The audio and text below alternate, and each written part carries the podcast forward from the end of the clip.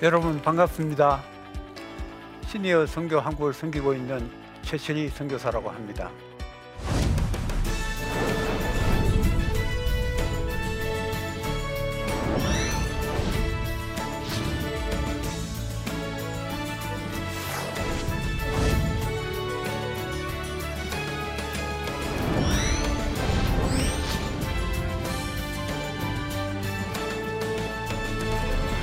시간에는 시니어 선교사의 사역과 자세라는 제목으로 시니어 선교사에 대한 전반적인 사항들을 여러분과 함께 나누어 보려고 합니다.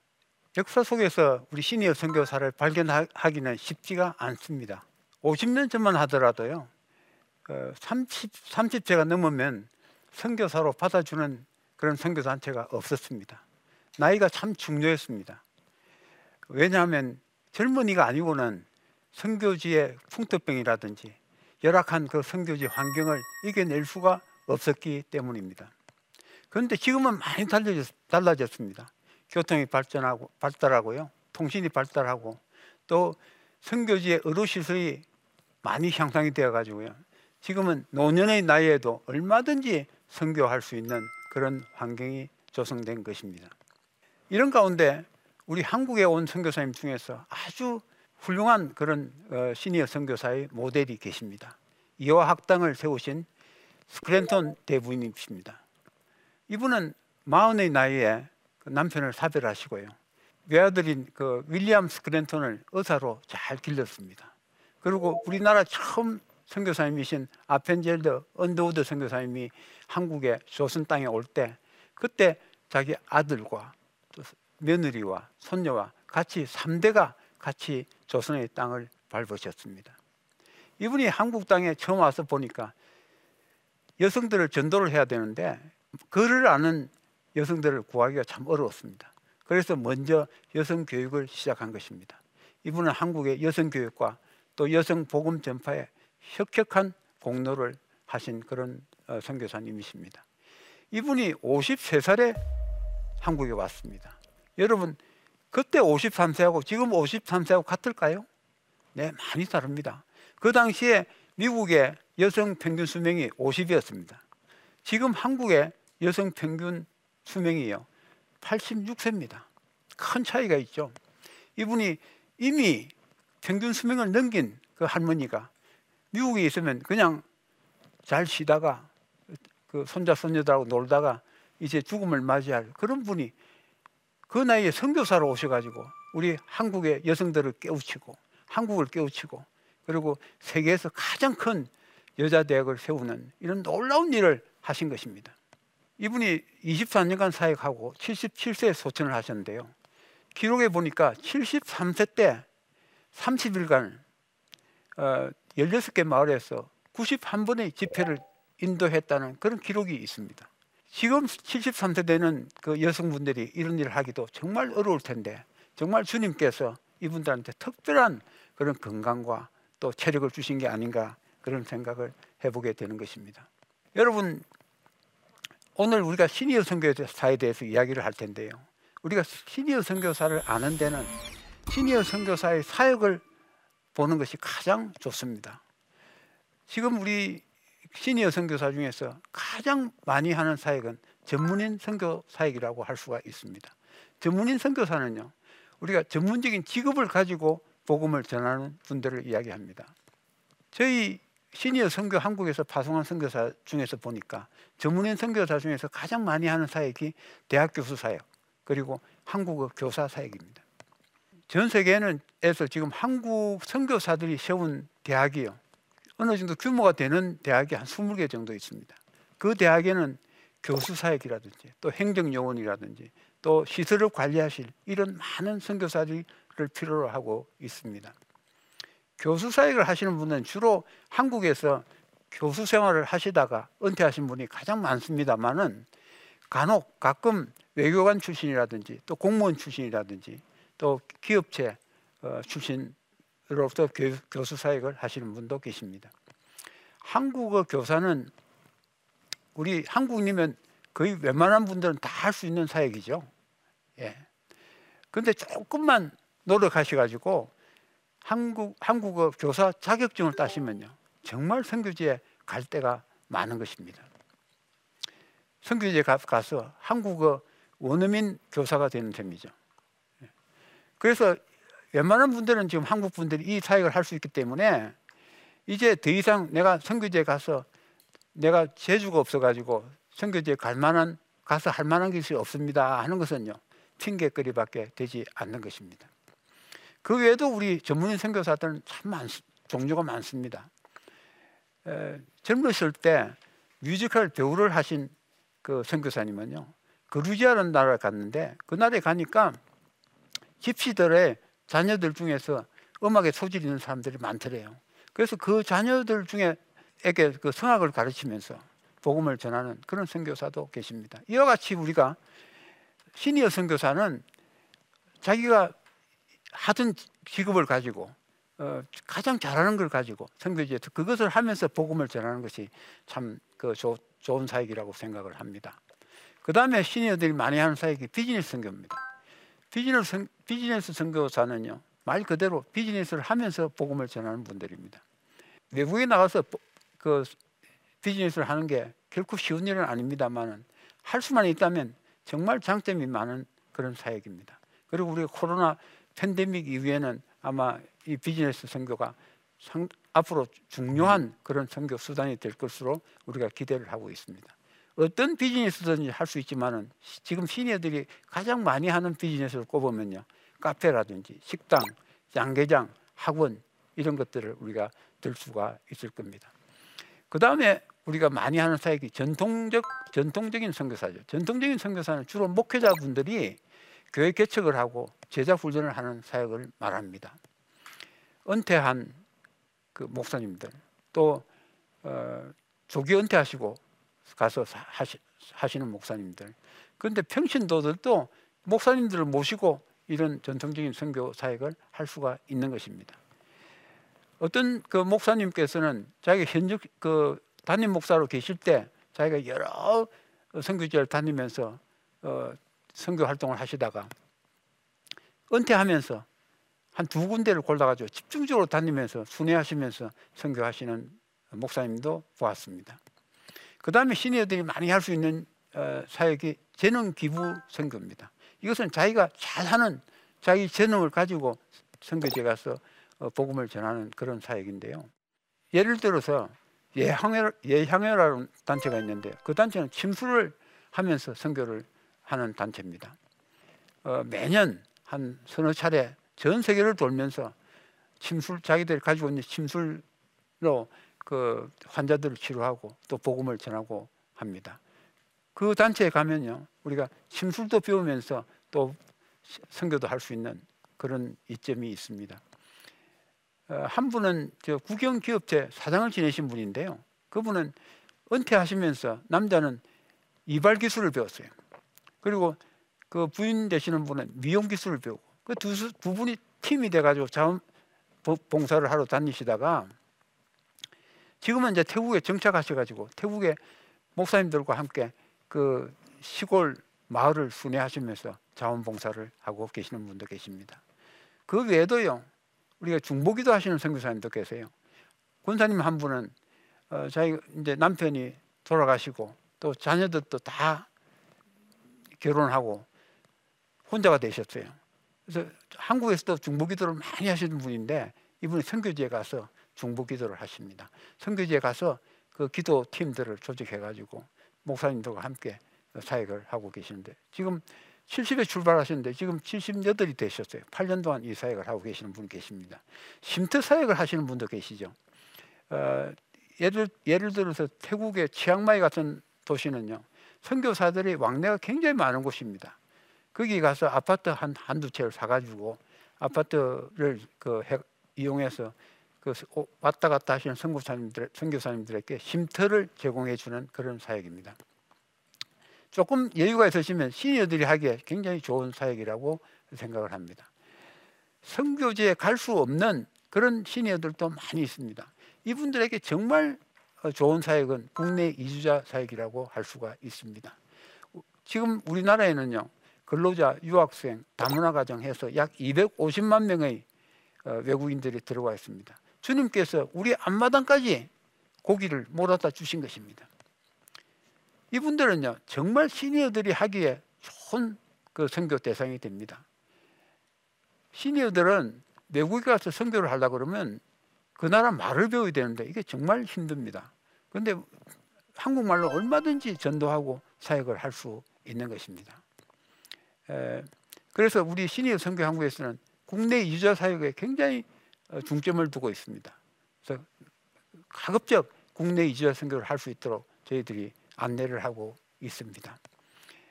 저희 부부도 어, 주일이 되면 키르키산 교회에 가서 섬깁니다. 지금 10년째 저희들이 섬기고 있습니다. 에, 사진을 보면 아마 저희 부부 빼놓고는 다 키르키산 사람들인데 아마 저희들하고 별로 어, 얼굴 모양이 굉장히 비슷한 것을 아마 느낄 수 있을 것입니다.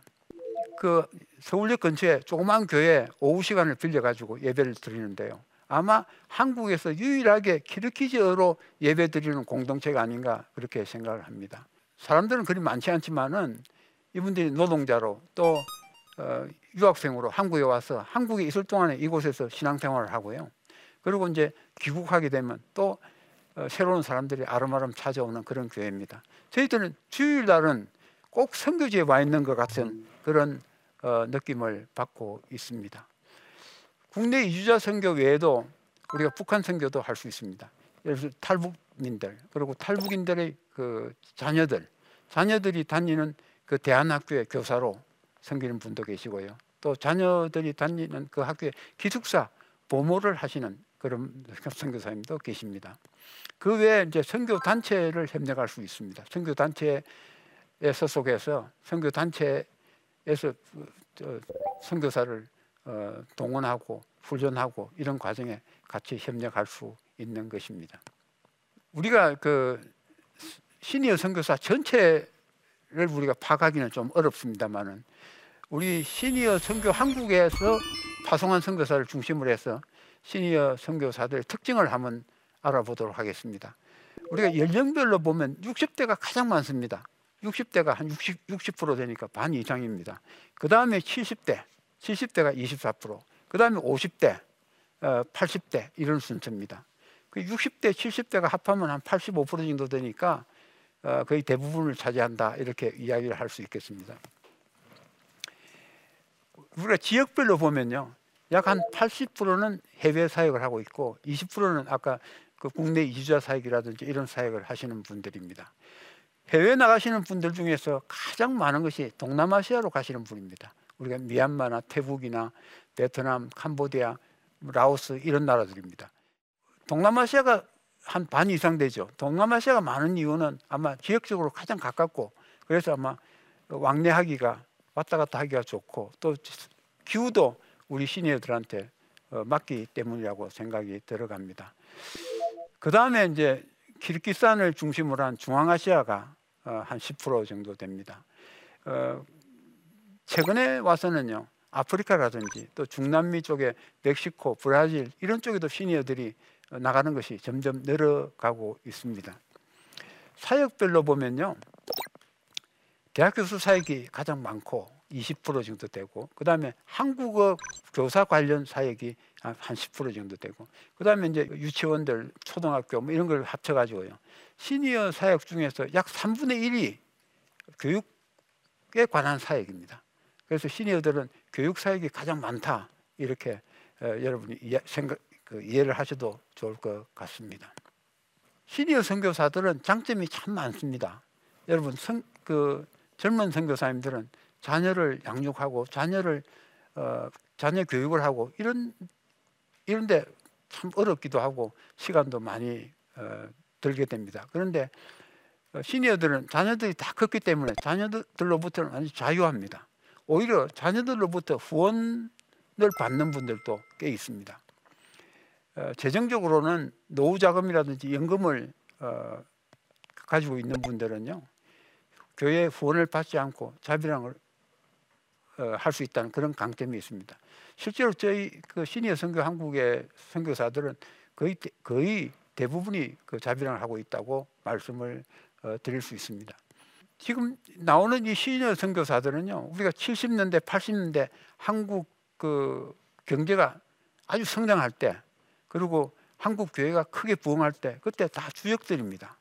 그래서 그런 과정들을 겪으면서요, 그 가졌던 다양한 경험들, 지식들, 전문성들, 인맥들 이런 걸 가지고요, 정말 그 독자적인 사역을 하지 아니하고 기존에 있는 선교사님을 도우고 그분들 하고 협력하는 이런 사역을 한다면 정말 좋은 사역을 할 수 있다고 어, 생각을 합니다. 시니어 선교사들의 약점도 있죠. 가장 어려운 점은 언어 문제입니다. 물론 사람에 따라서 차이는 있습니다만은 전반적으로 젊은 선교사들에 비해서 어, 언어를 습득하는데 시간이 많이 걸립니다. 그렇다고 해서 우리가 선교를 하는데 언어를 피해갈 수는 없는 것입니다. 그래서 우리가 장기적으로 가시는 시니어 선교사님들에게는 가서 사역하기 전에 한 1, 2년 동안 언어에 집중해서 언어를 배우도록 그렇게 권유를 합니다. 그런데 우리 시니어 선교사님 중에 많은 선교사님들이 한 2년, 3년 이렇게 단기로 가시는 분들이 많습니다. 이분들이 가서 언어만 배우고 올 수는 없죠. 그래서 이분들은 가서 한 몇 달 동안 그 생활하는데 필요한 언어만 배우고 그 다음에 천천히 배울 수 있도록 그리고 같이 있는 그 선교사님 도움을 얻도록 그렇게 권유를 하고 있습니다. 열심히 신입 중에서도 아주 열심히 그 언어를 배우시는 분도 있습니다. 제가 선교지에 있을 때요, 79 되신 선교사님도 오셨어요. 굉장히 늦게 오신 거죠. 근데 이분이 오셔가지고 러시아 말을 배우는데요. 하루에 15시간씩 공부를 한다고 그래요. 여러분 꼭 대학 입시 준비하시는 거 무슨 학생 같지 않습니까? 복음을 전하고 싶은 그 열정에 그런 마음으로 어, 언어를 공부하는 그런 느낌을 제가 받은 적이 있습니다. 그 다음에 또 시니어들은요 건강 검진을 해야 되든지 또 가족의 행사가 있다든지 재산 관리를 해야 되든지 이렇게 자주 해결해야 될 문제가 국내에서 있습니다. 그래서 우리가 5년, 6년마다 1년씩 안식년을 가기보다는 오히려 1년에 한 달 정도는 한국에 와서 이런 문제들을 해결할 수 있도록 어, 안식을 쓸 수 있도록 그렇게 유도를 하고 있습니다. 시니어 선교사들한테 어, 정말 걸림돌이 되는 게 있다면 아마 나이와 건강이 아닐까 생각합니다. 저는 이 시간 여러분한테 이 나이와 건강을 뛰어넘은 어, 두 분을 소개해 드릴까 합니다. 김성 교사님은요, 그 대형교회 어, 장로님으로 은퇴하셨어요. 73세의 나이에 일본의 노방전도를 가셨어요. 올해 86세입니다. 13년 동안 사역을 하셨죠. 몇 달 전에 제가 만났는데요. 어, 선교사님께서 지금 일본 갈 준비가 다 돼 있는데 일본의 코로나, 코로나가 좀 잠잠해지기만을 기다리고 있는 그런 모습이었어요. 일본에 노방전도 하는 거 굉장히 힘듭니다, 여러분. 제가 8년 전에 일본에 가서 이분하고 보름을 같이 다니면서 노방전도를 함께 해봤습니다. 정말 육체적으로 정말 힘든 사역이었습니다. 그리고 혼자 하기에는 상당히 위험할 수도 있는 사역이었습니다.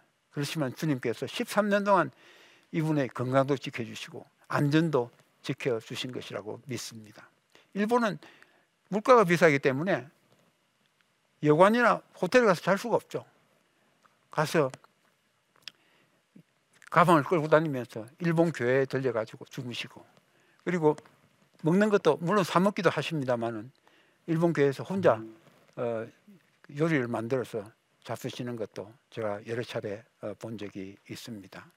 정말 젊은 사람들이 하기 어려운 몸을 던지는 그런 사역이라고 저는 생각합니다. 이분은 호주에서 오신 어, 시니어 선교사이십니다. 여수에 가면 MTI 선교 훈련이라고 있는데요. 거기는 영어를 선교사가 되고자 하는 사람들에게 영어를 가르치는 곳입니다. 합숙 훈련을 하면서 아주 어, 단기간에 영어를 향상시킬 수 있는 그런 훈련인데요. 그곳에 그 영어권에서 선교사님들이 여러 명 오십니다. 그 중에 한 분이 조한 선교사님이십니다. 이분을 제가 만난 것은 15년 전에 만났는데요. 그때 이분의 나이가 77이었습니다. 그때 저한테 그런 말씀을 하셨어요. 내가 이런 무릎이 좋지 않아 가지고 계단을 오르낼 수가 없대요. 그래서 이제 내년부터는 못 올 겁니다. 하고 이야기를 하셨거든요. 근데 주님께서 건강을 주셨나 봐요. 예. 작년까지 매년 올해는 코로나 때문에 못 왔습니다만 작년까지는 계속 오신 거예요. 이분이 72에 한국에 처음으로 오셔가지고요. 올해 이분이 92세입니다. 91세까지 작년까지 19년 동안 한국에 와서 선교사들에게 영어를 가르치신 거예요. 여러분, 아까 80대 후반에 일본에서 노방전도 하시는 선교사님, 그리고 90대 초반에 한국에 와서 영어를 가르치는 선교사님, 이두 분을 갖다 우리가 보면요, 정말 하나님께서 함께 하시고 하나님께서 지켜주시면요, 우리가 나이와 건강도 우리가 뛰어넘을 수 있다 하는 것을 우리가 볼 수가 있는 것입니다. 정말 중요한 것은 저는 헌신하려는 그런 열정이라고 생각하는 것입니다. 우리가 선교사가 되기 위해서 어, 훈련을 많이들 합니다. 그런데 시니어 선교사들 중에서 훈련을 선교 훈련을 받지 않고 가시는 분이 간혹 계세요. 여러 가지 이유가 있을 겁니다. 제가 평생을 신앙생활을 했으니까 훈련을 받지 않아도 될 거다 하는 분도 계실 거예요. 또 어떤 분은 선교지에 내가 차례 가보니까 아, 저 정도 사역하는 거는 내가 훈련을 받지 않아도 할 수 있겠다고 생각하시는 것 같아요. 또 내가 너무 늦었는데 지금 시, 간도 없는데 또 훈련까지 받아야 되느냐고 그렇게 또 하지 않는 분도 계실 겁니다. 근데 여러분, 시니어들은요, 세상에서 지낸 시간이 많기 때문에 그만큼 우리가 벗어버릴 것도 많고 내려놓을 것도 많은 것입니다. 그리고 또 타문화권 사역 훈련은 꼭 해야 되는 것입니다. 우리가 일단 선교사가 되겠다고 생각한다면요. 어, 스스로 내가 시니어니까 하고 자기 수준을 스스로 낮추면 안 된다고 생각합니다. 이 하나님이 하나님의 눈높이에 맞춰 가지고 자기 스스로 높일 수 있도록 선교 훈련을 반드시 받고 갈 수 있도록 하는 것이 바람직합니다. 또 가끔 보면 선교 단체 소속을 안 하고 가시는 시니어들 분들 계십니다. 근데 가급적 시니어들도 선교 단체에 꼭 어, 소속해서 가는 것이 바람직합니다. 교단 선교부라든지 독립 선교 단체라든지 아니면 시니어 선교 한국에서 파송을 받을 수가 있습니다. 여러분 이런 단체에 파송 그 파송을 받아 이 단체에서 훈련도 받고 케어도 받고 또 행정 지원도 받는 어, 그런 것이 바람직하다고 생각을 합니다. 우리 그리스도인들은 다 누구나 다 필요한 거지만은 시니어 선교사님들한테 특별히 필요한 것을 하나 꼽으라면 저는 섬기는 자세라고 말씀드리고 싶습니다. 우리 시니어들은요 교회에서나 직장에서나 가정에서 섬김을 받는 쪽에 많이 그, 도, 그 숙련된 그런 분들입니다. 그래서 그렇지만 우리가 어, 뭐 경험이라든지 지식이라든지 전문성이라든지 이런 건 좀 떨어지더라도요. 시니어 선교사들이 섬기는 자세가 되어 있으면 우리는 좋은 선교를 할 수 있다고 어, 생각을 하는 겁니다. 교회에서도 마찬가지입니다만 선교지에서도 우리가 섬기는 자세와 돕는 자세로 우리가 서, 서 나가시면요 싫어할 사람이 없습니다. 다 좋아하고 옆에 모여드는 것입니다. 시니어 선교사들이 어, 선교지에 온다 하는 이야기를 들으면요 젊은 선교사님 일부 젊은 선교사님들이 좀 짐스러워하고 부담스러워할 수도 있다는 것을 우리가 염두에 두어야 됩니다. 그것은 우리가 오랫동안 사회생활을 하는 과정에 생긴 그 시니어들의 권위의식이라든지 고착화된 사고가 있기 때문에 시니어들은 특히 젊은 분들을 우리가 대할 때 참 배려하고 또 부담을 주지 않도록 힘써야 되는 것입니다. 우리가 선교, 시니어 선교사들이 선교지에 갈 때요, 어, 그 기존 선교사님들 만나면 나이도 차이가 많고 또그 세상 경험도 많습니다. 그렇지만은 선교의 경험은 그분들이 더 많습니다. 그래서 그분들을 우리가 선배로 여기고 그분 겸손하게 그분을 배우는 자세로 대하는 것이 바람직하다고 생각을 합니다. 앞으로 그 시니어 선교의 그 방향은요, 그 전망은요, 어, 앞으로 아마 시니어 그 선교가 지금과 같이 그 증가 추세로 아마 한동안 가지 않을까 그렇게 예상을 합니다. 우리가 1955년에서 태어나서 63년까지 태어난 분들을 우리가 베이비 붐이라고 부릅니다. 한 700만 명에서 800만 명에 해당하는데요. 이분들이 거의 지금 60세 가까이 돼 가지고 어, 은퇴를 지금 한창 하고 있는 그런 상황입니다. 그래서 앞으로도 시니어 그 선교사들은 어, 한동안 나오지 않을까 그렇게 생각을 하고 있습니다. 이러한 그 상황에 발맞추어 가지고 2007년도에 13년 전에 시니어 선교 한국이라는 선교 단체가 발족을 했습니다. 이 단체는 뭐 시니어를 어, 전문적으로 성비는 그런 선교 단체다 이렇게 말씀을 드릴 수가 있겠고요. 지금까지 100명이 어, 넘는 선교사님들을 국내외에 어, 파송을 하고 있습니다.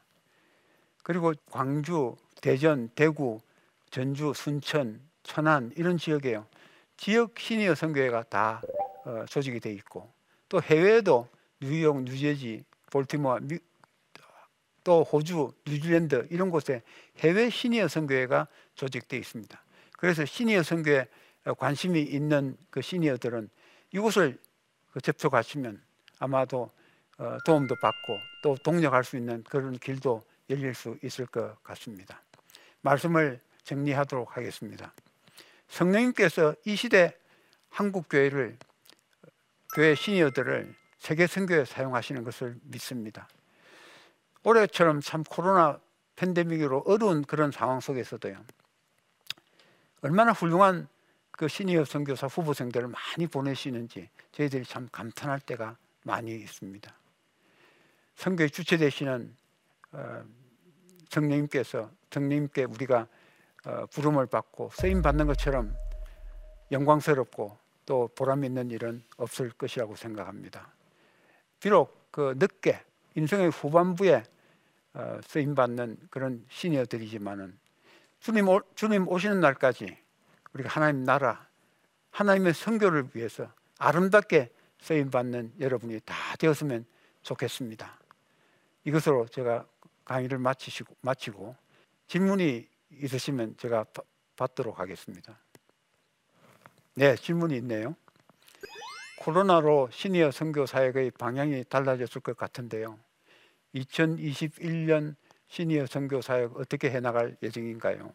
올해 저희들이 그 여러 가지 사역을 하면서 코로나 때문에 많이 바뀐 것이 있습니다. 어, 저희들은 그 지금까지 컨퍼런스를 한다든지 또 뭐 어, 선교사 훈련을 한다든지 또 선교 학교를 한다든지 이런 할 때 주로 대면으로 했습니다. 그런데요, 저희들이 대면을 할 수 없어가지고 할 수 없이 온라인으로 비대면으로 할 수밖에 없, 없었습니다. 그런데 이것이 이, 다른 결과를 낳았습니다. 전에는 우리가 한정된 인원만 가지고 훈련도 하고 접촉을 했는데요. 온라인으로 하다 보니까 전 세계에서 들어오는 겁니다. 그래서 어, 저희들 컨퍼런스 같은 경우에는 보통 한 120명 정도 이렇게 모이는데요. 온라인으로 하니까 뭐 350명씩 이렇게 들어오시는 거예요. 그래서 맞으면 시니어 선교가 많이 알려지게 됐어요. 그리고 정말 그 지경이 넓어지는 그런 것을 보았어요. 선교 학교도 마찬가지입니다. 이 여러분 지금 저희들 그 시니어들이라 들이라서 할 수 있겠냐고 하지만은 저희들 지금 웬만한 어, 회의라든지 이런 거는 전부 다 줌으로 이 비대면으로 하고 있습니다. 시니어들도 이제 훈련이 돼 가지고요. 잘 하는 것을 우리가 볼 수가 있고요. 그리고 우리가 유튜브로 해 가지고 성, 강의, 성교 강의도 많은 곳에 연결하고 훈련도 하고 그러고 있습니다. 그래서 아마 앞으로도 오히려 그 어, 이제 저희들이 그 코로나가 잠잠해지더라도 어, 이런 그 온라인 사역을 계속 많이 하지 않을까 그런 예상도 한번 해봅니다. 시니어들은 대부분 그 어, 자비랑 선교를 하기 때문에 시니어 어, 저 코로나 팬데믹에 큰 영향을 받지 않는 것 같습니다. 그래서 앞으로 아마 이런 코로나 팬데믹에 불구하고 그 시니어 선교는 그 역할이 점점 커지지 않겠나 그렇게 조심스럽게 전망을 하고 있습니다. 그럼 이것으로서 강의를 마치도록 하겠습니다. 그동안 경청해 주셔서 대단히 감사합니다. 시니어 선교사 중에서 가장 많이 하는 사역은 전문인 선교 사역이라고 할 수가 있습니다. 그 다음에 시니어들이 많이 하는 사역이 비즈니스 선교입니다. 그 다음에 시니어들이 많이 할 수 있는 어, 사역이 재능 기부 선교입니다. 선교지에 갈 수 없는 그런 시니어들도 많이 있습니다. 이분들에게 정말 좋은 사역은 국내 이주자 사역이라고 할 수가 있습니다. 국내 이주자 선교 외에도 우리가 북한 선교도 할 수 있습니다. 예를 들어 탈북민들 그리고 탈북인들의 그 자녀들 자녀들이 다니는 그 대안학교의 교사로 섬기는 분도 계시고요. 시니어 선교사님들한테 특별히 필요한 것을 하나 꼽으라면 저는 섬기는 자세라고 말씀드리고 싶습니다. 비록 그 늦게 인생의 후반부에 어, 쓰임 받는 그런 시니어들이지만 주님 오시는 날까지 우리가 하나님 나라 하나님의 선교를 위해서 아름답게 쓰임 받는 여러분이 다 되었으면 좋겠습니다.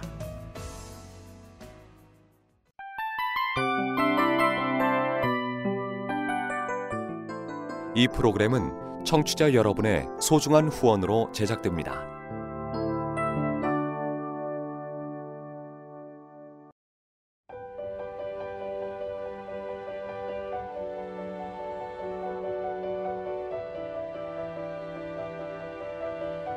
세상에는 수많은 교회들이 있지만 더 깊이 있는 말씀 강해를 찾기 위해 크기로만 교회를 선정하지 않습니다. 보다 좋은 영적 콘텐츠를 더 많이 나누기 위해 방송비를 받지 않습니다. 1년 365일 복음만 전하고 싶어서 우리는 광고를 하지 않습니다. 온누리의 복음을 땅끝까지 CGN TV와 함께 땅끝 선교사가 되주세요.